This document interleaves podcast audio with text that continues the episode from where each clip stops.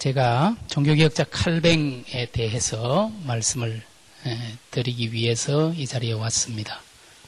브레이크 타임 하기 이전에 어, 이 책에 직접 있는 내용보다 칼뱅의 생애와 또 칼뱅의 사상이 주는 의미에 대해서 좀 말씀을 드리고 그리고 좀 쉬고 나서 이제 이 책을 보면서 같이 이야기를 하고 질문도 받고 그렇게 하도록 하겠습니다.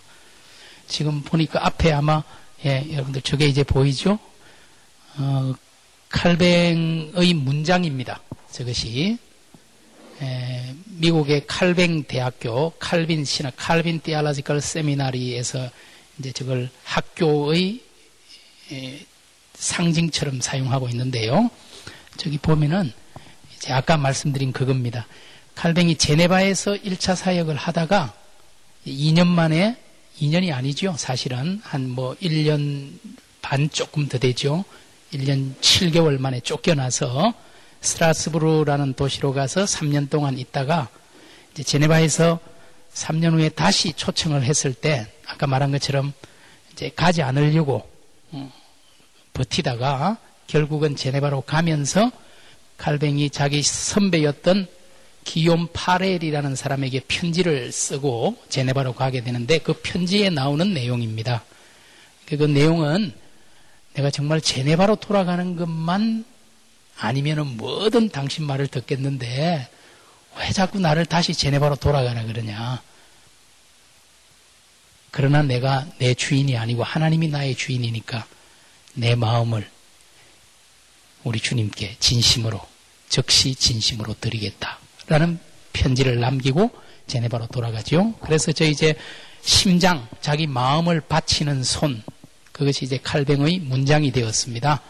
그 둘레에 보면은 이제 내 마음을 주님 당신께 바칩니다.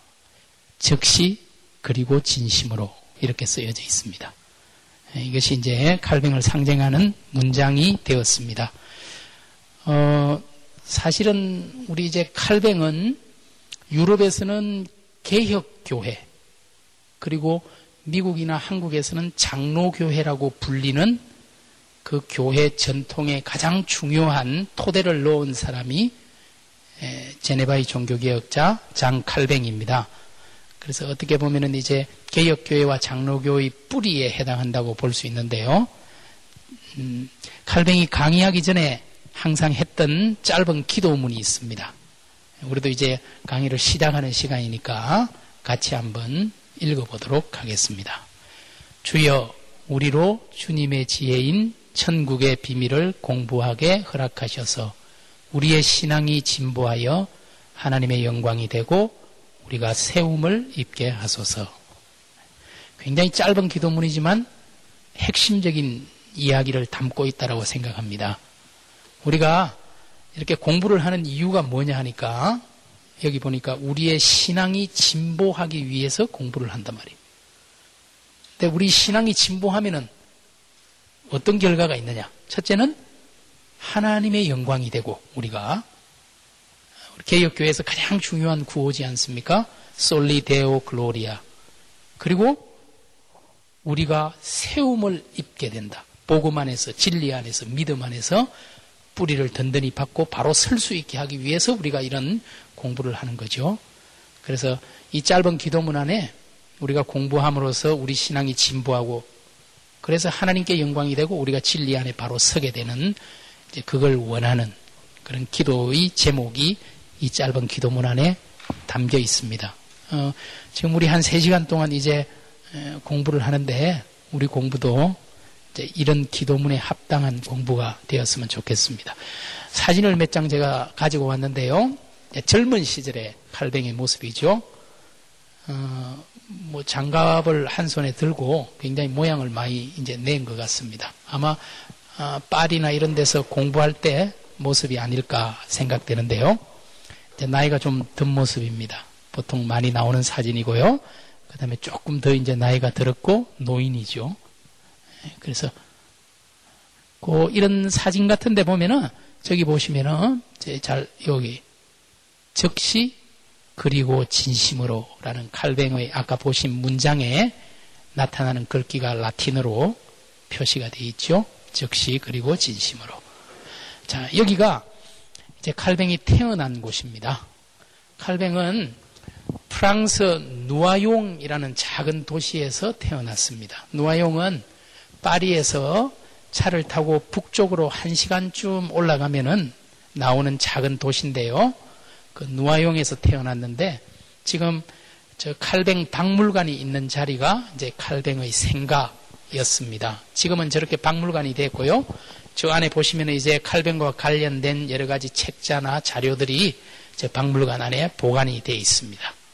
그래서 그림 원 안에는 칼뱅의 모습이죠.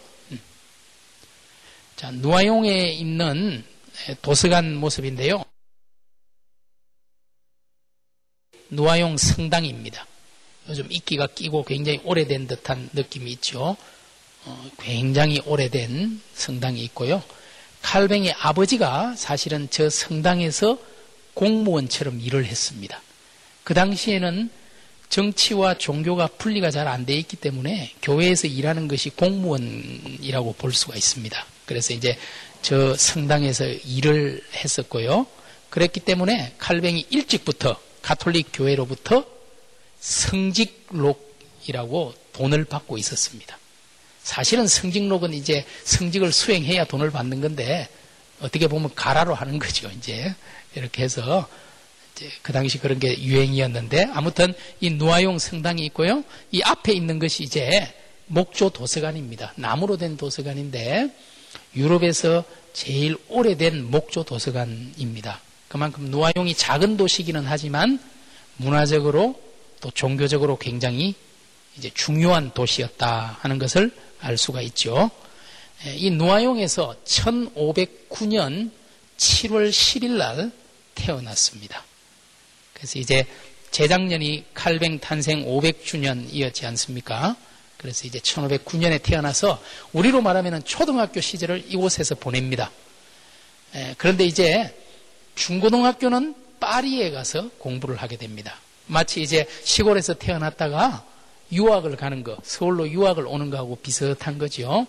이제 차로 한 시간쯤 떨어진 파리로 가서 이제 공부를 하게 되는데요.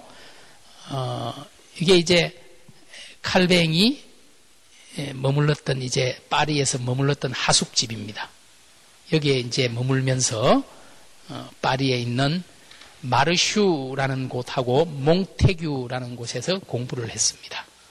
근데 지금 저 이제 갈뱅이 머물렀던 하숙집이 여러분들 파리에 가시면은 빵떼옹이라는 그 프랑스 유명한 애국지사들 우리로 말하면 세종대왕이나 뭐 이순신 같은 분들이 묻혀 있는 그 무덤이 있죠. 그게 이제 빵떼옹인데 빵떼옹 바로 옆에 저 깔뱅의 하숙집이 있습니다.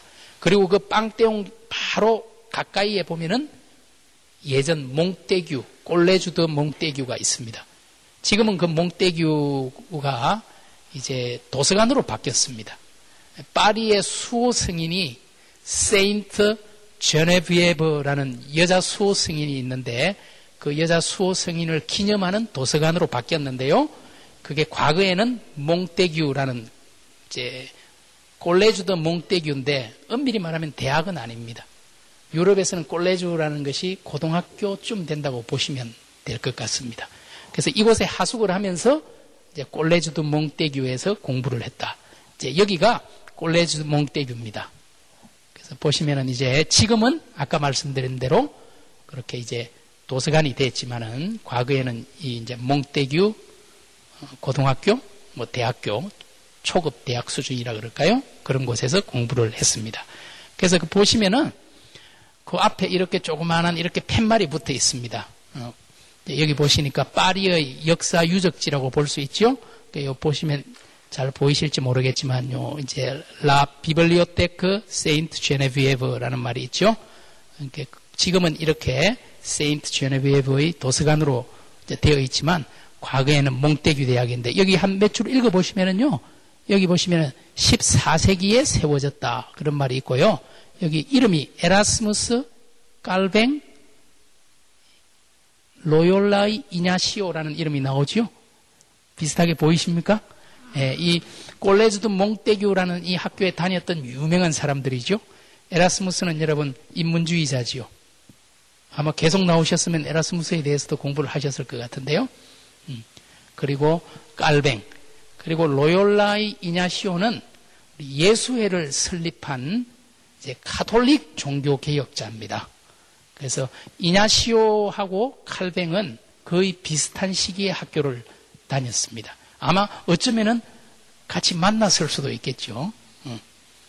그러니까 개신교 종교개혁자와 카톨릭을 수호하려는 카톨릭 종교개혁자가 함께 이제 요 부분을 왔다 갔다 아마 했으리라 생각이 됩니다.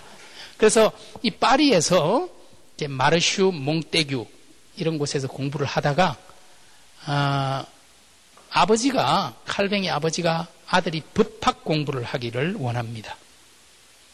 그 당시에도 법학이 인기였나 봐요. 그래서 파리에서 조금 밑으로 내려오면은 오를레앙이라는 도시가 있고 브루즈라는 도시가 있습니다. 그래서 깔뱅이 오를레앙과 브루즈에서 법학과 인문학을 공부합니다. 마르슈, 몽테규, 그리고 오를레앙, 브루즈 이런 곳에서 여러 학문들을 공부하죠. 근데 아버지가 돌아가시고 나서 다시 파리로 와서 신학을 공부하게 돼요. 이제 그렇게 해서 어, 중고등학교 시절과 대학 시절을 이제 보내게 됐다. 음, 이거는요, 이제 파리 이야기가 나왔기 때문에 제가 이 사진을 넣었는데요. 이 칼뱅이 나중에 종교개혁자가 되고 나서 어, 제네바에서 일하기는 했지만 칼뱅은 조국이 프랑스이기 때문에 예, 프랑스 사람들 가운데 깔뱅의 사상을 받아들이는 프로테스탄트 신자들이 많이 생겨났습니다. 그 사람들을 프랑스의 프로테스탄트들을 위그노라고 부릅니다. 위그노. 그래서 이 프랑스의 개신교인들, 위그노들이 1559년에 칼뱅은 1564년에 죽었는데 칼뱅이 죽기 5년 전이죠. 1559년에 총회를 가지게 됩니다. 이제 그 총회했던 장소가 파리에 있는데요. 지금 제가 찍어 온 이 사진입니다. 지금은 이렇게 미술품들을 이렇게 거래하는 곳으로 됐는데 바뀌었는데 그곳에서 1차 위그노 총회가 프랑스 개혁교회 1차 총회지요. 그 총회가 바로 파리에서 열렸고요. 위그노 예배당 사진 모습이죠. 그래서 말씀이 중심에 있으니까 설교들만 놓고 둥글게 돼 있죠. 위그노 예배당을 보면은 사실은 이런 직사각형의 일대다의 형식이 아니라 서로 마주보는 원형이 초창기의 모습이었습니다. 모두가 이렇게 서로 마주볼 수 있는 저렇게 교회 건축을 하는 교회도 제가 보니까 있더라고요. 좋은 것 같습니다. 서로 이렇게 마주보면서. 자, 어, 어쨌든 어, 누아용에서 태어나서 파리에서 중고등학교 공부를 하고 오를레앙 부르주에서 법학을 공부하고 다시 파리에서 신학을 공부하던 깔뱅이 1535년에 책을 씁니다. 근데 이거는 칼뱅의 첫 책은 아닙니다. 이미 1532년에 책을 쓴 적이 있습니다. 근데 1532년이면은 23살이거든요. 1509년생이니까. 근데 32년에 자기 나름대로는 아주 젊은 칼뱅이 아주 역작이라고 썼어요. 이게 세네카의 관용론 주석이라는 책입니다. 어, 자비를 들여서 출판을 했는데 전혀 책을 별로 안, 못 팔았어요. 그리고 이제 있다가 35년에 쓴 책이 1536년 3월에 출판이 되는데 그게 바로 기독교 강요 초판입니다. 1536년에 칼뱅이 27살 때 기독교 강요 초판이 나오게 됩니다. 그런데 이 책은 굉장히 히트를 쳤어요. 대단한 거죠. 20대의 청년이 쓴 책이 지금까지도 고전 중에 고전으로 우리가 읽고 있으니까요. 그런데 3월에 이 책이 나오게 되면서 칼뱅에 대한 이제 인지도가 높아지기 시작했어요. 근데 칼뱅은 자기 자신도 스스로를 잘 알고 있었는데 굉장히 소극적이고 내성적인 성격입니다. 어, 그래서 자기는 앞으로 계속 공부를 해야 되겠다. 학자가 돼야 되겠다라는 생각을 가지고 있었어요. 그래서 공부를 하기 위해서 이제 스트라스부르라는 도시로 가다가 전쟁이 있어서 그곳으로 가지 못하고 돌아서 가게 되면서 이제 제네바에 하루 머물게 됩니다. 그때 제네바에 머물 때 이미 기독교 강요 초판이 나왔기 때문에 어떤 사람이 제네바에서 이제 막 종교 개혁을 하고 있던 기욤 파렐이라는 사람에게 기독교 강요를 쓴 젊은 사람이 지금 우리 동네에 와서 자고 있다. 그래서 파렐이 칼뱅을 찾아가게 됩니다. 그리고 이제 권유를 하게 돼요. 나하고 같이 제네바의 교회를 개혁하는 일을 하자. 여러분, 제네바는요, 카톨릭 도시였습니다. 사보이 가문이 통치하던 카톨릭 도시였는데, 언제 개신교로 바뀌었냐면요, 바로 1536년 5월 21일 시민총회에 의해서 카톨릭을 떠나서 개신교 도시가 되기로 결정했어요. 그러니까 칼뱅의 기독교 강요 초판이 나오고 한 두 달 후에 제네바가 개신교 도시가 된 거예요. 그런데 칼뱅이 마침 제네바로 지나가다가 이제 개신교 도시가 막 됐기 때문에 파렐이라는 사람이 그 제네바의 교회를 다시 개혁하고 바로 세우기 위해서 노력하는데 혼자서 힘이 붙이니까 젊은 사람이 왔다니까 찾아간 거예요. 그리고 같이 하자. 근데 칼뱅이 이제 굉장히 사양을 합니다. 왜냐니까 자기가 성격을 아니까 뭐 교회 개혁을 하려면 그래도 으쌰으쌰 하고 좀 해야 되잖아요. 뭘 반대하고 이런 걸 좀 하자 그러면은 좀 나가서 좀 설치고 이러는 성격이라 해야지 이 사람은 이게 아마도 제가 혈액형은 잘 모르겠어요. 칼뱅이 혈액형은 아마 A형 내지는 AA 이런 거 A가 소심하다 그러더라고요. 그랬을 것 같습니다. 그래서 계속 사용하는데 이제 여러분 아시는 것처럼 파렐이 막 협박을 하죠. 요나의 이야기를 하면서 네가 그러다가 무슨 일을 당하게 된다 말이야. 변을 당할 수도 있다. 그게 정말 두려워서 이제 제네바에 주저앉았습니다. 바로. 그런데 이제 제네바에서 교회를 개혁하기 시작하는 거죠. 바로 이게 이제 제네바에 있는 여기 보이는 게 생피에르 교회지요. 피에르는 피터, 베드로지 않습니까? 이제 성 베드로 성당이라고 말할 수 있죠. 로마에만 있는 게 아니라 뭐 여러 도시에 피에르, 피터 이런 성당이 있으니까요. 그리고 옆에 있는 이 두 사진은 이 생피에르 교회 바로 옆에 이 오디뚜아르 디 칼뱅 돼 있죠. 칼뱅 강당입니다. 여기에서 이제 강의도 하고 그렇게 했습니다. 그래서 이제 교회가 있고 그 옆에 이제 강의하는 강당도 있고 물론 거기서 예배도 드리고요. 작은 이제 규모 예배일 때는 이제 여기에서 1536년에 붙잡혀 가지고 이제 교회 개혁 운동을 시작합니다. 그때 이제 신앙 고백서를 작성합니다. 오늘 우리가 이제 가지고 있는 이 책에 나와 있죠. 신앙 고백서. 그리고 교리 문답. 아이들을 가르치기 위한 교리 문답. 교리 문답도 이제 45년께 나와 있기는 한데 제일 처음 나온 것은 36년에 칼뱅이 작성해서 37년에 제네바 의회에서 받아들이게 된 교리 문답. 그래서 신앙 고백이나 교리 문답을 작성해서 거기에 이제 사인을 하도록 우리가 이런 방향으로 나가야 된다. 그런데 그게 쉽지 않죠. 당연히, 당연히 쉽지 않습니다. 왜냐하니까 제네바에서 오랫동안 머물러 있었던, 살고 있었던 그 토착 세력들이 굉장히 이게 마음에 안 드는 거예요. 적어도 두 가지 점에서 마음에 안 드는데, 첫째는 새파랗게 젊은 친구가 와서 설치는 게 마음에 안 들고, 그리고 두 번째는 외국인이잖아요. 프랑스에서 온 젊은 친구가 우리를 보고 뭐 이렇게 믿어야 된다 그러고, 이렇게 교육해라 그러고, 뭐 사인해라 그러고, 이게 도저히 이게 안 되는 거예요. 그래서 토착 세력들하고 갈등이 일어납니다. 거기다가 정치적인 문제까지도 또 발생을 해요. 정치적인 문제라는 것은 뭐냐면은 스위스는 16세기 당시에는 13개의 캔턴으로 이루어져 있었습니다. 스위스는 지금도 연방공화국이죠.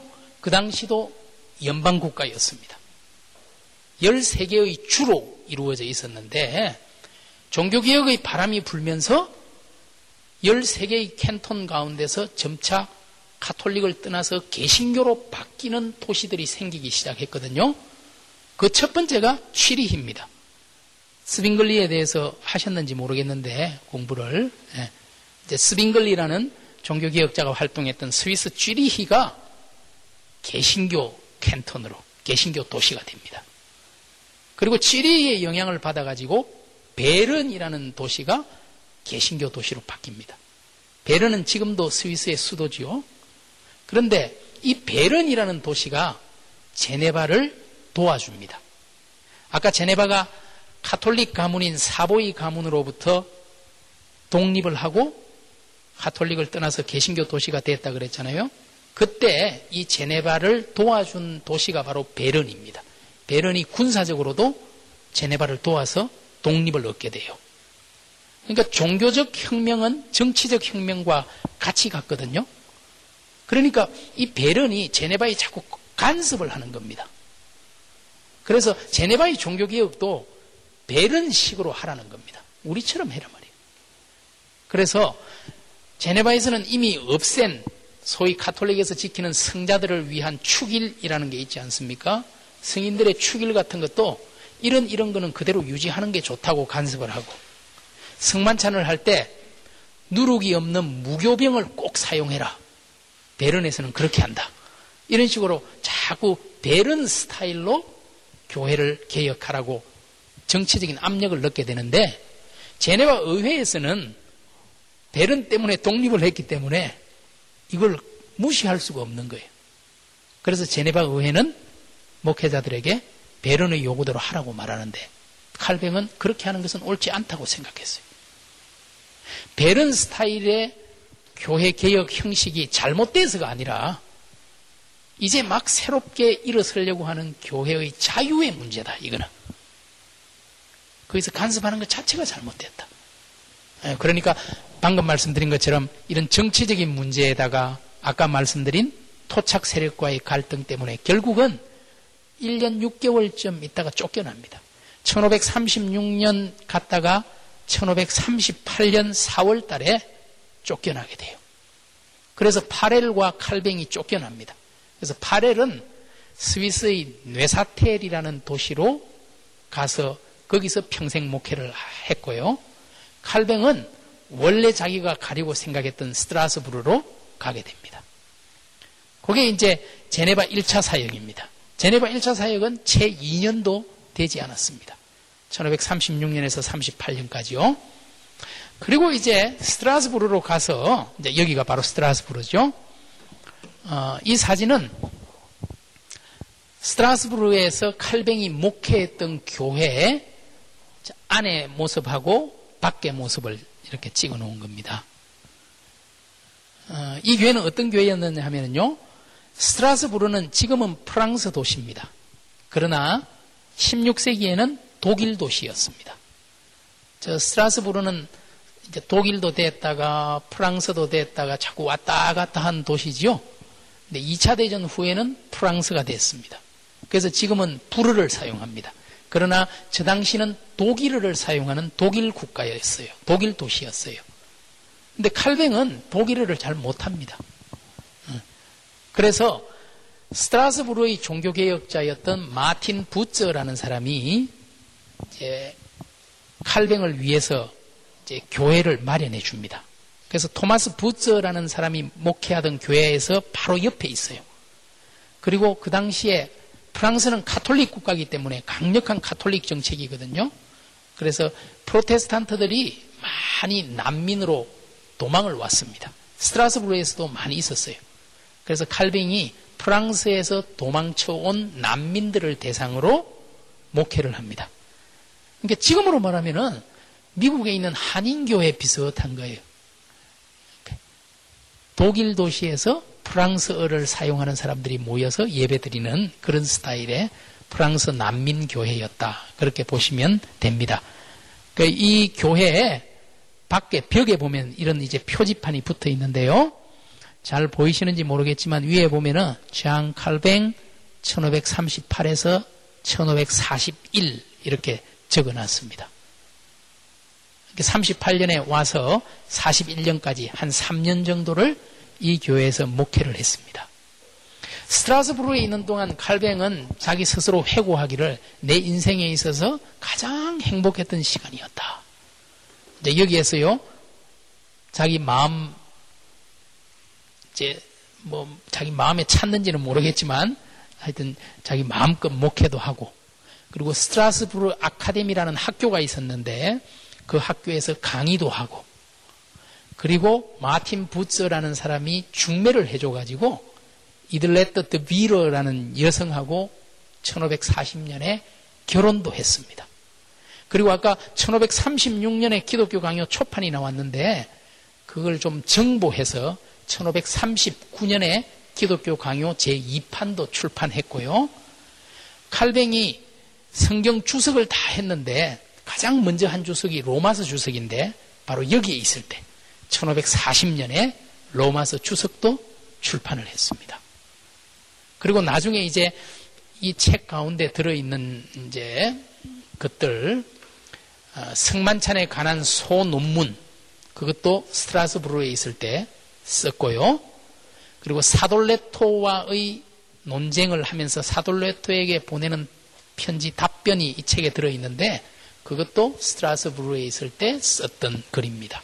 하여튼 칼뱅이 스트라스부르에 머물면서는 글도 쓰고 강의도 하고 목회도 하고 결혼도 하고 굉장히 이제 행복한 시간을 보냈는 거예요. 그런데 3년 만에 제네바 교회가 다시 칼뱅을 초청합니다. 왜 칼뱅을 초청했느냐? 여러 가지 이유가 이제 있었어요. 칼뱅이 쫓겨나고 나서 소위 제네바가 무주공산이 된 거예요. 주인 없는 도시같이. 어디로 가야 할지 방향이 잡히지 않는 거예요. 오랫동안 카톨릭 신앙을 믿어왔는데 개신교로 바뀌었잖아요. 근데 개신교로 바뀌었는데 결국은 이런 알력이 생겨서 목회자가 쫓겨나고 그런 와중에 카톨릭 교회에서 또 뭐라고 유혹의 손길을 내밀었냐니까 그 봐. 카톨릭을 떠나서 개신교 되니까 복잡하고 영 안 좋지. 다시 돌아와. 그게 이제 추기경 사돌레토라는 사람이 보낸 편지에 나타나 있어요.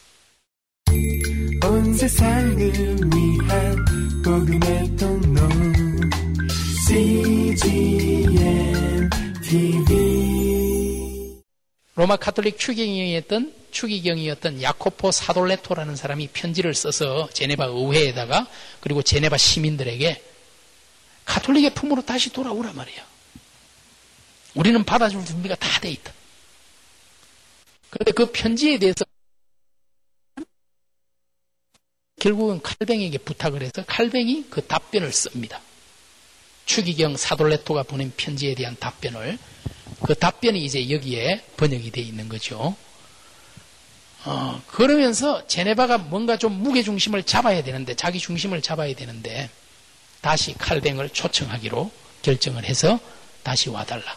근데 아까 이제 제일 처음에 제가 보여드렸던 문장, 그게 바로 그때 쓴 편지거든요.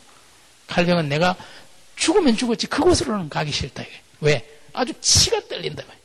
죽다 살랐다. 그거 갖다가. 그래서 아주 그 안 좋은 기억 때문에 가기를 거부하는데 결국은 부츠가 파렐이 이번에도 위협 비슷한 위협이죠. 어, 네가 만약에 여기가 편하고 여기가 좋다고 여기에 머물러 있으면 하나님이 너를 그렇게 좋게 보지는 않을 거다 말이에요. 정말 필요하다면 네가 그렇게 가기 싫어하는 제네바를 가야 된다 이거예요. 그때 이제 칼뱅이 파렐에게 편지를 쓰면서 내 마음을 주님께 바칩니다. 즉시 그리고 진심으로 이렇게 고백하고 제네바로 돌아갑니다. 1541년 9월에 제네바로 돌아갔는데요. 제네바로 돌아가고 나서 이제 칼뱅이 죽을 때까지 1564년까지 23년 동안 계속 제네바의 종교개혁을 위해서 살다가 1564년 5월 27일 날 죽었습니다. 제네바의 목회자로. 자, 이 스트라스부르지요? 이 교회는 그 칼뱅이 목회하던 교회 옆에 마틴 부츠가 목회하던 토마스 교회입니다. 토마스 교회고요. 요 옆에 요 부츠의 얼굴이 이렇게 있죠? 예, 교회 안에 보면은 부츠의 얼굴이 있고요. 또 이 토마스 교회는 우리 알버트 슈바이츠가 요한 세바스찬 바하를 기념하는 연주를 했던 장소로도 아주 유명한 그런 스트라스부르의 대표적인 교회 중의 하나입니다. 이 스트라스부르에 있다가 다시 이제 제네바로 돌아간 거예요. 그러니까 제가 여러분들 좀 시원하라고 제네바 호수 사진을 하나 넣어 놓은 거예요. 예, 제네바에 있는 레만 호수죠. 자, 지금까지는 잘 따라오시고 있는지 모르겠는데, 예, 이제 1541년에 제네바로 왔습니다. 다시 생피에르 교회지요. 생피에르 교회고요. 이제 여기 생피에르 교회 안에 보면은 저기 칼뱅 의자라고 써놨지요. 칼뱅 의자. 제가 어, 제네바를 몇 번 갔는데 갈 때마다 저 의자를 유심히 보는데 저게 500년이나 됐을까 좀 의심스럽긴 해요. 제가 좀 의심이 많은지. 예, 근데 하여튼 칼뱅 의자라고 저렇게 써놓고 앉지 말라고 뭐 이렇게 줄 같은 걸 쳐놨습니다. 예, 아까 말씀드린 이, 이, 옆에 있는 이 벽이 생피에르 교회고요. 바로 붙어가지고 이제 아까 칼뱅 강당, 오디뚜아르드 칼뱅, 칼뱅 강당이 있습니다. 그런데 이 칼뱅 강당은요, 또 다른 이름이 있는데, 그게 뭐냐니까, 낙스 채플입니다. 낙스. 낙스라는 사람 아시죠? 스코틀랜드의 종교개혁자 존 낙스라는 사람이 있는데, 이 존 낙스라는 사람이 1556년에 제네바로 와서 몇 년 동안 칼뱅과 함께 제네바에 있습니다. 그러면서 제네바의 종교개혁에 대해서 배울 수 있는 기회가 생겨요. 그리고 스코틀랜드를 가서 스코틀랜드 장로교회를 세우는 역할을 하게 됩니다. 그래서 이 칼뱅 강당을 낙스 채플이다. 그렇게도 부릅니다. 왜냐하면 존 낙스는 스코틀랜드 사람이니까 영어를 사용하는 사람이거든요. 그러니까 여기 또 영어를 사용하는 사람들이 모여서 또 우리 한인교회하고 똑같은 거죠. 왜냐니까 제네바는 그때나 지금이나 불어를 사용하는 도시예요. 그러니까 이제 영어권 사람들이 모여서 여기서 예배를 드렸기 때문에 이제 그 설교를 낙스가 했기 때문에 낙스 채플이다. 그렇게도 부르는데요. 여기 설명이 조금 있죠. 방금 제가 말씀드렸던 거를 이제 거기 가면 이렇게 적어 놨어요. 한글로 적어 놨습니다. 한국 사람들이 워낙 많이 오니까 그 한글로 적혀 있는 걸 그대로 찍어 온 거예요, 제가. 그 보시면 이제 제가 말씀드린 그겁니다. 칼뱅 강당 혹은 낙서 채플이다. 이렇게 불리는 곳이고. 어, 여러분들이 많이 본 사진이죠? 저긴 제네바 대학 한쪽 벽에 보면은 저렇게 큰 이제 상이 있어요. 저게 얼마나 큰지 혹시 안 가보신 분은 모를 것 같아서 이렇게 한번 이제 사람하고 같이 보면은 아, 참 크다 싶죠? 저거는 이제 제가 몇 년 전에 우리 학생들하고 같이 이제 갔을 때 찍은 사진인데 종교개혁자 상, 종교개혁자들의 벽, 이렇게 부르는 이제 조각입니다. 이거는 뭐냐니까요, 어, 제네바 종교 개혁을 위해서 헌신했던 네 사람을 기념하기 위해서 이렇게 만든 겁니다. 요, 여기서부터 볼게요. 제일 이쪽에 이 사람, 이 사람이 누구겠습니까? 이제 제네바 종교개혁 가장 처음에 시작했던 사람이 누구죠? 기욤 파렐이라는 사람입니다. 기욤 파렐. 그 다음에 두 번째 서 있는 사람은 조금 크게 만들어 놨죠. 그리고 다른 사람보다 좀 앞으로 나와 있죠. 사실은 칼뱅이 그렇게 키가 큰 사람이 아닙니다. 그런데 어, 일부러 좀 크게 또 앞으로 튀어나오게 만들어 놨어요. 왜? 제네바의 종교개혁에 있어서 가장 두드러진 사람이기 때문에 그래서 칼뱅이 성경책을 들고 있죠. 두 번째 사람이 칼뱅입니다. 세 번째 사람은 누구냐니까 칼뱅이 죽고 나서 제네바 종교개혁을 계속해서 이어갔던 칼뱅의 동료입니다. 테오드르 베자라는 사람인데요.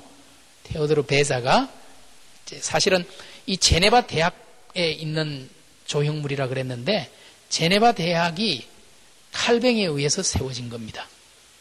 1559년 6월 5일 날 제네바 아카데미가 개원되었습니다. 학교가 세워졌어요. 그 제네바 아카데미의 초대 학장이 누구였냐니까 교장이 바로 테오도르 베자입니다. 그래서 이제 베자가 첫 교장을 맡았어요. 사실은 칼뱅이 마쿠에서 다 이렇게 했죠. 부지를 매입하고 교수를 초빙하고 그래서 칼뱅이 로잔에 있던 테오도르 베자를 초청한 겁니다. 그리고 교장직을 맡긴 거예요. 그게 1559년인데 그것이 지금 제네바 대학이 됐습니다. 그러니까 제네바 대학의 역사가 이제 한 450년이 넘었겠죠. 1559년에 시작됐으니까. 그런 역사를 가지고 있고, 그래서 제네바 아카데미의 초대 교장이고 칼뱅의 후계자였던 테오도르 베자죠. 그래서 테오도르 베자가 책을 들고 있는데 여러분 잘 안 보이겠지만 잘 가까이 보면은 아카데미아라고 써놨어요. 이제 아카데미의 신학교의 교장이었으니까. 음. 그래서 사실은 개혁교회, 장로교회 신학교의 가장 처음 시작이 바로 제네바 아카데미에 있습니다. 이 제네바 아카데미는 굉장히 중요한 역할을 많이 합니다. 사실은 개혁교회가 제네바에서 시작됐지만 단지 스위스에만 머물지 않고 전 유럽으로 확산될 수 있었던 이유가 바로 이 제네바 아카데미 때문입니다. 많은 학생들이 아카데미에 와서 공부하고 자기 조국으로 돌아가서 칼뱅의 사상에 따라서 개혁교회 전통을 세워나갔던 거죠. 그래서 칼뱅이 international한 영향력을 행사할 수 있었던 이유도 바로 이 아카데미에 있다. 제일 마지막에 있는 인물은 누구겠습니까? 이제 낙스입니다. 낙스. 네, 존 낙스. 그래서 이렇게 네 사람을 기리기 위해서 파렐, 칼뱅, 베자, 낙스 이런 네 사람을 기리는 종교개혁자들의 벽 이런 게 있죠.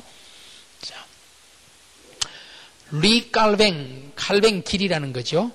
이제 그 피에르 교회 당 앞에 길이 바로 칼뱅 길입니다.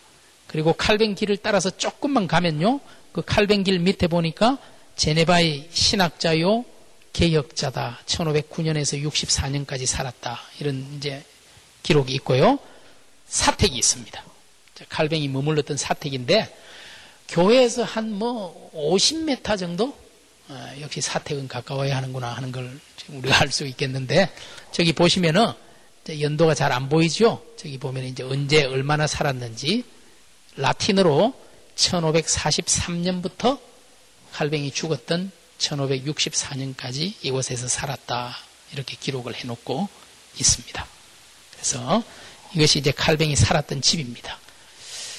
어, 제네바에 공동묘지가 있는데요. 플랭빨레라는 공동묘지에 칼뱅의 무덤이 있습니다. 아까 말씀드린 대로 이 제네바에서 1541년에 돌아와서 64년에 죽을 때까지 제네바 2차 사역을 하고 1564년 5월 27일에 죽고 이제 여기에 묻히게 되는데 사실은 이게 칼뱅의 무덤인지 아닌지도 확신이 없어요. 칼뱅은 유언을 남기기를 아무것도 남기지도 만들지도 말라. 왜? 하나님께만 영광 돌려야지 우리 자신을 뭐 남기고 할 것도 없다. 그렇게 했기 때문에 어, 이게 칼뱅의 무덤인지 사람들이 좀 잘 모르는데 하여튼 오래전부터 이게 칼뱅의 무덤이다.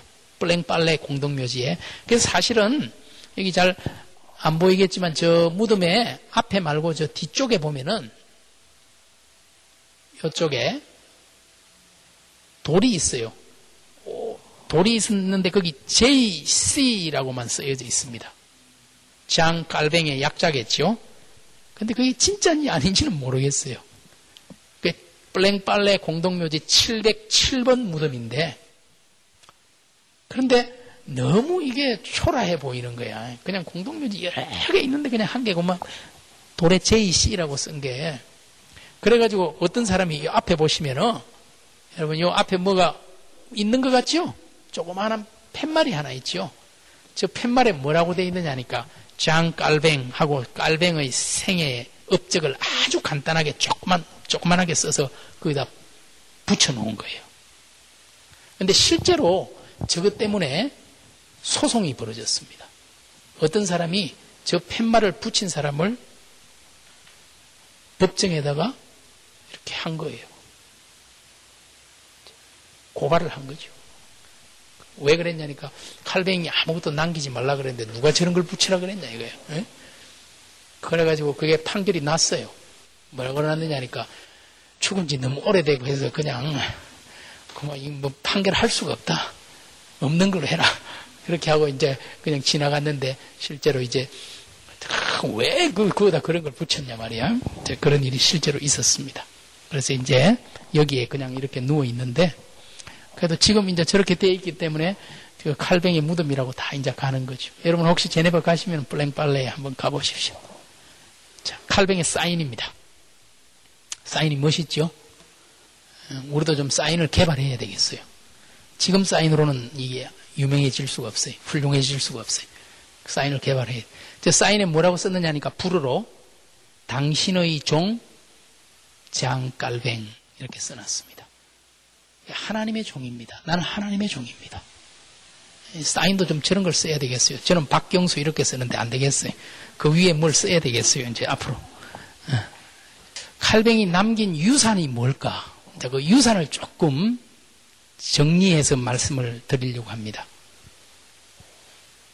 어, 칼뱅은 첫 번째로 종교개혁 사상의 완성자라고 말할 수 있습니다. 어떤 의미에서 그렇게 말씀드리는 거냐 하면은, 자, 칼뱅은 사실은 2세대 종교개혁자입니다. 루터나 스빙글리 같은 사람이 1세대 종교개혁자죠. 그런데 연배가 칼뱅하고는 한 세대쯤 차이가 납니다. 한참 후배예요. 예. 루터는 1483년 11월 10일생입니다. 83년생이고요. 스빙글리는 너무너무 안타깝게 1484년 1월 1일생이에요. 연도는 1년이 차이 나는 것 같지만 실제로는 두 달도 안 나거든 사이가. 그 날마다 츠빙글리에게는 루트의 영향을 받고 저랬다. 그래서 츠빙글리가 엄청나게 기분 나빠해요. 그래서 제가 정확한 날짜까지 말씀드린 거예요. 1483년, 음, 1484년. 근데 칼뱅은 1509년이니까 뭐 루트하고 보면 한 26년 정도 차이가 나는 것 같은데 그렇죠? 한 세대 차이가 납니다. 사실은 종교개혁 첫 세대가 뭔가를 열심히 막 투쟁하면서 만들어 놓은 걸 칼뱅은 조금 떨어진 위치에서 종합할 수 있는 그런 위치에 있었던 거죠. 그게 칼뱅의 장점일 수도 있을 겁니다. 어떤 면에서 그랬느냐? 예를 들면 보세요. 이제 우리가 이 책에서 성만찬에 관한 논문들을 여러 개 포함이 되어 있거든요. 왜 그러냐면은 16세기 종교개혁자들 가운데 또 카톨릭과 가장 중요한 논쟁의 주제 중에 하나가 성만찬이었습니다. 성만찬을 어떻게 이해해야 되느냐. 그렇기 때문에 이 성만찬 문제가 종교개혁자들 사이에서도 계속적인 논란이 있거든요. 그런데 루터 같은 경우는 여러분들이 아는 것처럼 어떻습니까? 그 성만찬에 우리 예수님께서 육체적으로 임재하신다라고 주장했습니다. 그런데 스빙글리 같은 경우는 육체적으로 임재하는 게 아니라 상징적인 것이고 기념이다. 이를 행하여 나를 기념하라고 말씀하신 거다. 육체가 거기 온다는 게 말이 되냐 말이야. 사도신경에 따라도 예수님께서 부활하신 후에는 하나님 보좌 우편에 계시는 거지. 그래서 이제 소위 루터의 육체적 임재설과 스빙글리의 상징설이 서로 충돌을 했단 말이에요. 그거를 칼뱅은 종합하려고 했던 거예요. 그게 뭐냐니까 소위 영적 임재설이다 하는 겁니다. 영적 spiritual presence. Presence를 강조하면서도 그것이 육체적인 것은 아니고 영적인 것이다. 그 자세한 내용은 나중에 필요하면 더 여러분들하고 이야기하도록 하고요. 아무튼 루터의 입장과 스빙글리의 입장을 칼뱅은 나름대로 종합했다.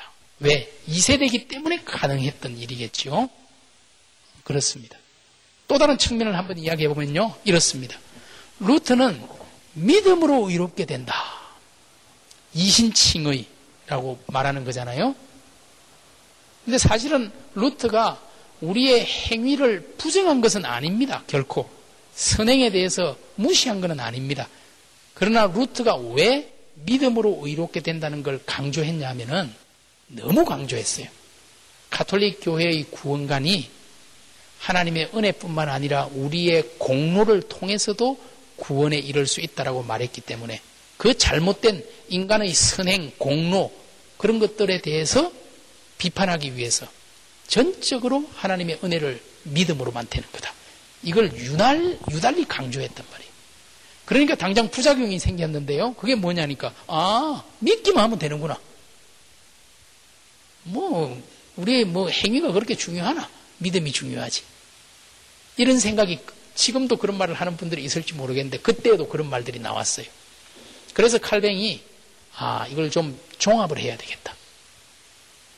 믿음뿐만 아니라 거룩한 삶이 중요하다라는 것을 강조하기 시작했던 거예요. 그런 것들이 칼뱅 사상이 어떻게 나타나느냐 하면요. 첫 번째는 율법에 대한 이해에서. 음?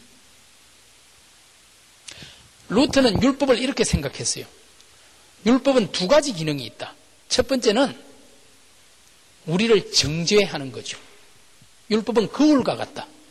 거울의 역할은 뭡니까? 흠이나 티를 찾아내는 게 거울의 역할이죠.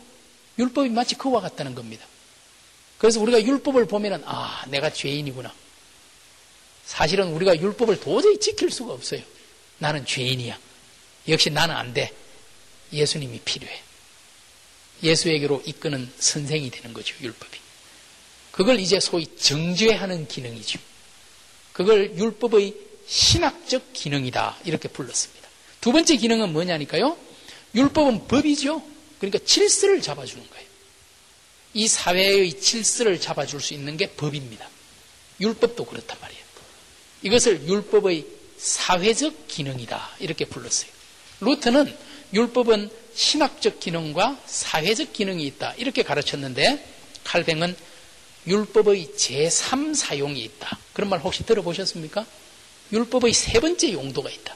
그게 뭐냐니까 첫 번째, 두 번째 용도는 모든 사람에게 해당되는 용도예요. 그런데 세 번째 용도는 믿는 자들에게만 해당되는 율법의 용도가 있는데 그게 뭐냐? 바로 우리를 거룩하게 만드는 성화의 기능이 있다. 루트가 율법에 대해서 신학적 기능과 사회적 기능만을 이야기했는데 그러다 보니까 우리의 삶에 대한 강조가 빠지니까 우리의 삶에 대해서 강조하는 성화를 강조하는 율법의 제3 기능을 이야기한 거예요. 그런 식입니다. 그게 종합하는 거죠. 이런 식으로. 그리고 어, 칼뱅은 이렇게 말합니다. 교회를 교회되게 하는 표지가 두 개가 있어요. 그거는 뭐냐? 하나님의 말씀과 성례전입니다. 그게 바로 돼 있으면 교회예요. 그게 바로 안 돼 있으면 교회가 아니에요. 그런데 성도를 성도되게 하는 세 가지 표지가 있다. 이렇게 말했어요. 그게 뭐냐니까. 첫 번째는 나에게 바른 신앙 고백이 있는가. 내가 진짜 성도인지 하나님의 자녀인지 알아보는 방법.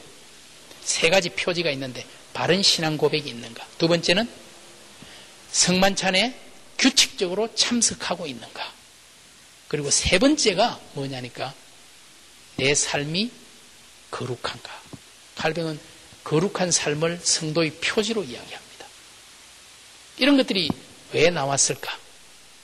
그것은 루트가 너무 믿음만을 일방적으로 강조한 데서 나온 부작용을 바로잡기 위해서 율법의 세 번째 기능이나 성도의 표지 중에 거룩한 삶을 이야기하고 그렇게 한 겁니다. 이런 것도 칼뱅이 2세대 종교개혁자이기 때문에 앞에서 나타난 부작용들을 바로잡을 수 있는 위치에 있었다. 종합하는 사람이죠.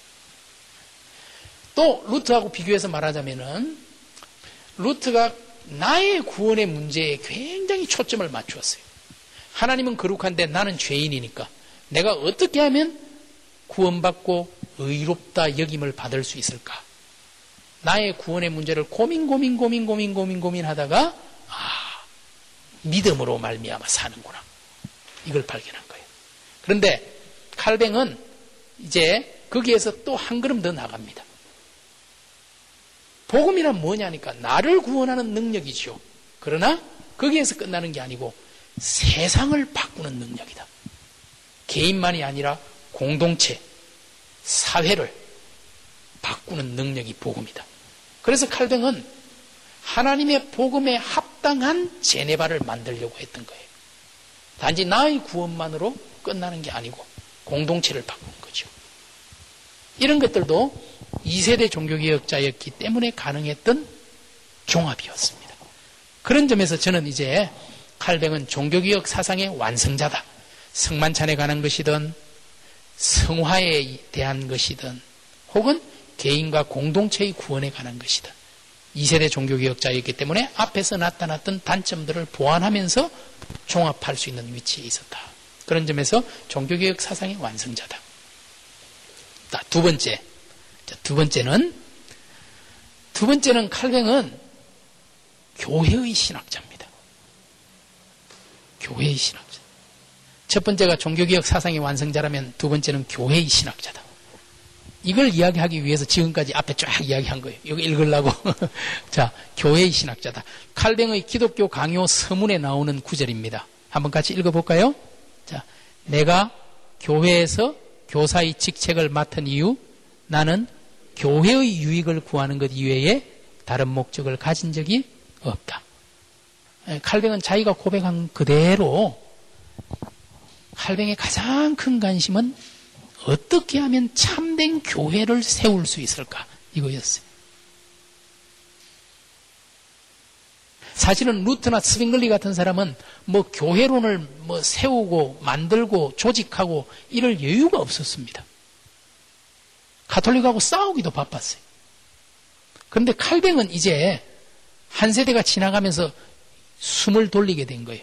그러면서 우리가 정말 가톨릭 교회를 비판한다면 그럼 우리 개신교의 교회는 어때야 되느냐? 우리 프로테스탄트의 교회로는 어떤 것이냐? 그걸 고민하기 시작했어요. 자, 칼뱅의 대표적인 책이 아까 기독교 강요라 그랬잖아요. 기독교 강요는 칼뱅이 다섯 번 정보해서 내게 됩니다. 초판이 아까 말씀드린 것처럼 1536년에 나왔습니다. 2판은 스트라스부르에 있을 때 1539년에 나옵니다. 그리고 3판은 1543년에, 4판은 1550년에, 마지막 5판은 1559년에 나옵니다.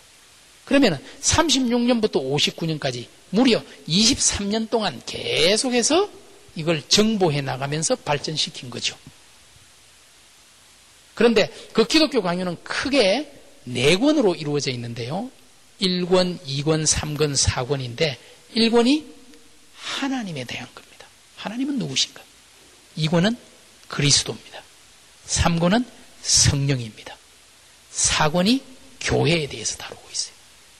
그런데 이 중에서 가장 많은 분량이 뭐냐? 교회를 다루는 4권이 가장 큽니다. 그거는 뭐냐니까 칼뱅이 프로테스탄트 교회론을 정립했다 하는 거예요.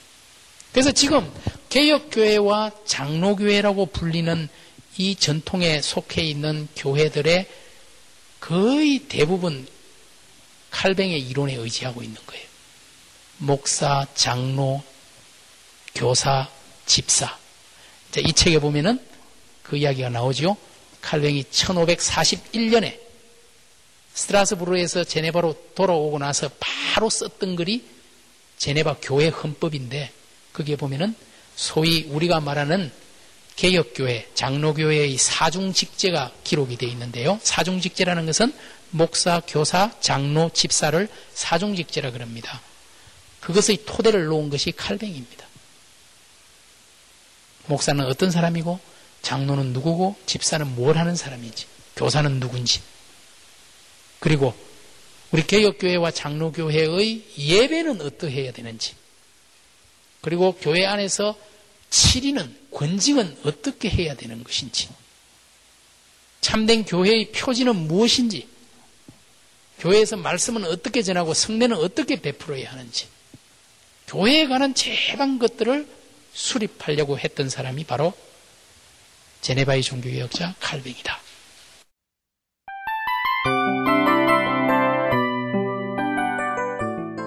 이 프로그램은 청취자 여러분의 소중한 후원으로 제작됩니다.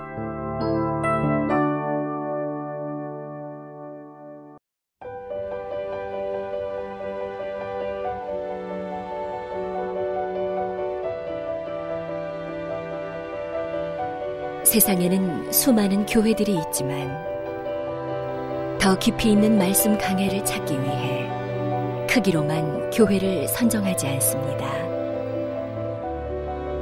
보다 좋은 영적 콘텐츠를 더 많이 나누기 위해 방송비를 받지 않습니다. 1년 365일 복음만 전하고 싶어서 우리는 광고를 하지 않습니다. 온누리의 복음을 땅끝까지 CGN TV와 함께 땅끝 성교사가 되주세요